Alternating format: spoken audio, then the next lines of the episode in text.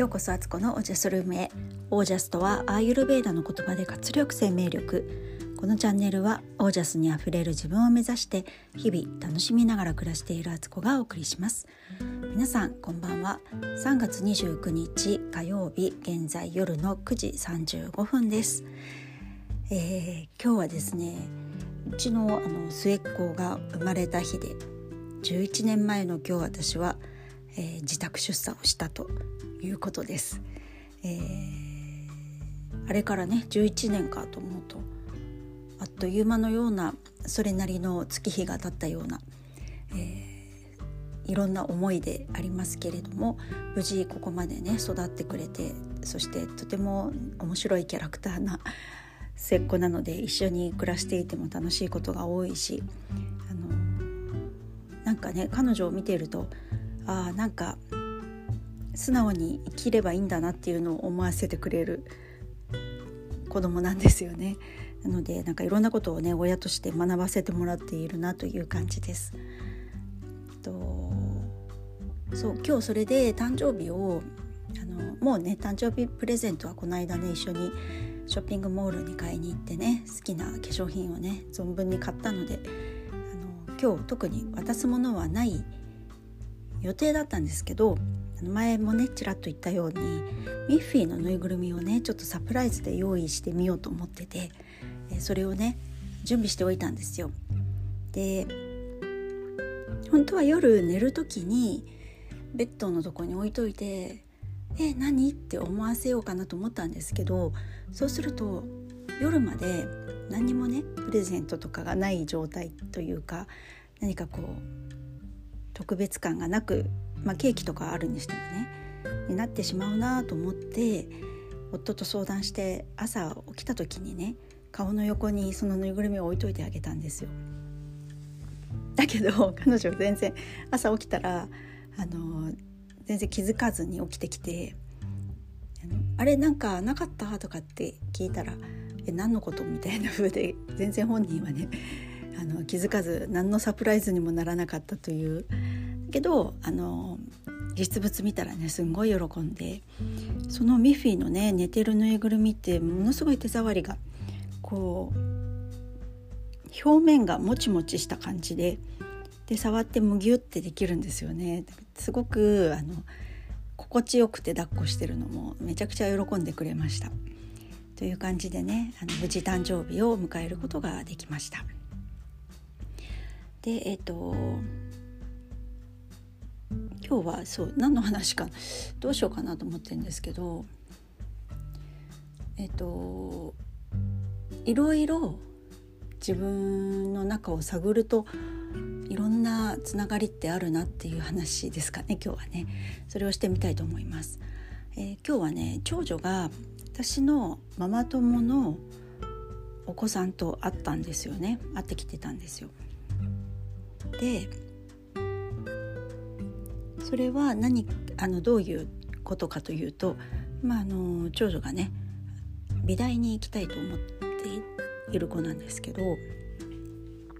たまたまママ友のねお子さんが美大に入って今あの学生生活を送ってるっていうのでそこの美大もね長女が行きたいななんて思っているとこの学校の一つだったんでお願いしてね春休みの時に帰っててる時に時間のある時をお願いして今日はあの長女がね自分で会いに行ってた会いに行ってきていろんな話をね聞かせてもらったみたいなんですよ。まあ、その受験のことだったりとかあとどういう学科によってねどういう違いがあるとか実際の学生生活とかねなんかいろんな話を聞いてきたみたいですごくこうワクワクよりなったって言ってました。であのやっぱねそういうリアルにそれを体験した人から話聞くのが一番だし息子のね留学についても、えーと、この間私もちょ最初に私が会ってその後息子が Zoom で会ってるんですけどアメリカのね高校に高校生の時日本の中学校卒業してからアメリカの高校にそのまま3年間ねあのボーディングスクールと言われる寮生活をして卒業した方とつながることができたのでその方に直接話を聞いたりとかしてでやっぱりね体験者はの声ってすごいですよねリアル感が半端ないというか、まあ、リアルですから。で2人ともその自分がねこう憧れる生活をしている人夢を実現化している人と会って直接話ができてあのよりその自分の夢に向かってねあの思いをね描けていけてるような感じがするんですけどそれすごい大事なことだし最初にねそれぞれがそういう夢を持ってるっていうのを聞いた時に私はもう本当全然自分の中ではどうしたらいいのかなって全然そういうつてというかねないよなと思ってたんですけどよくよく考えたらそのママ友のお子さんがね美大行ったってことを思い出してそのママ友にお願いしてお子さんと連絡を取らせてもらったりとか。あとアメリカのね高校に留学したっていうあんまいないんですよねやっぱりね私費留学で完全に3年間向こうの高校に行って卒業したっていう交換留学とかいっぱいあるんですけどいないのでどうしたもんかなと思ったら知り合いの知り合いがそういうことしてたよっていうのを何かの会話の中で言ってもらえてでつないであげようかって言ってもらえてつながったんですよねつながらせてもらえたんですよね。かそういう意味では自分の中で最初から諦めてたらねそんな知り合いもいないし、あのどうにもできないやと思ってなんか丸腰の状態でいるんではなくて何かしらどこかであの関係なさそうでもそういうことを話してみたりとか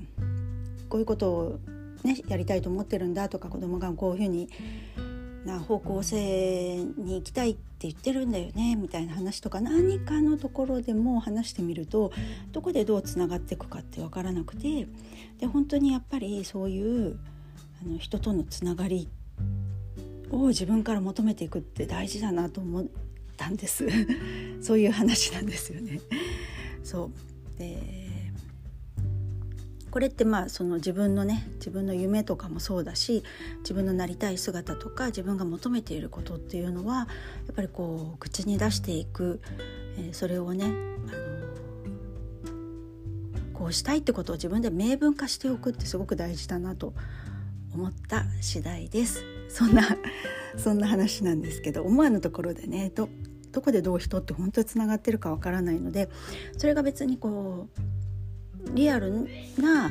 直接こう誰かに言うとかじゃなくてもあの SNS 上でもねなんかそういうことって表明しておくと誰かが声かけてくれたりとかあここあのこんなことを私もやってるんですけどお話ししませんかみたいなこととかも何かの形できっとつながると思うのであのやっぱ自分を表現しないとそれって誰にも伝わらないからなんかしていくことって大事だなとなんかこんなこと言ったら笑われるかなとかなんか相手にされないよな誰からもなんて思うようなことでもでもやっぱり言うのが大事ですよね。なんかスティーブ・ジョブズとか最初にその彼の中ではスマホ今みんなが使ってるスマホみたいなイメージがあったんでしょうけどそれって全くそれがやっぱりない世界で生きている人には想像もつかなくて言われないとわからないし、まあ、言われてもちょっとイメージがつきにくいものですけどああいうものはね。だけどやっぱそういうイノベーションを起こす人っていうことはそういうことだしそれって自分の生活の中でも小さなイノベーションというかスマホみたいな発明ではないけどでも自分がこういう方向に行きたいんだみたいなことを言っていくってすごく大事だなと思いました。そうするといろんな情報も集まってきたり人とつながれたりとかそれが現実化していくっていうことになるんじゃないかなと思います。はい。ということで今日はこんな話でした、えー、最後までお聞きくださりありがとうございます。何か、えーとご感想とかご質問とかあったらお気軽に公式 LINE までご連絡ください。で公式 LINE の方ではご登録いただくとえ3日間にわたってオージャスの秘密というねオージャスの Tips をね、えー、お送りしますので是非興味ある方あの読んでほしい内容です。はい。では今日はこの辺で皆さんの暮らしは自ら光り輝いてオージャスにあふれたものです。オージャス。まず発信してみよう。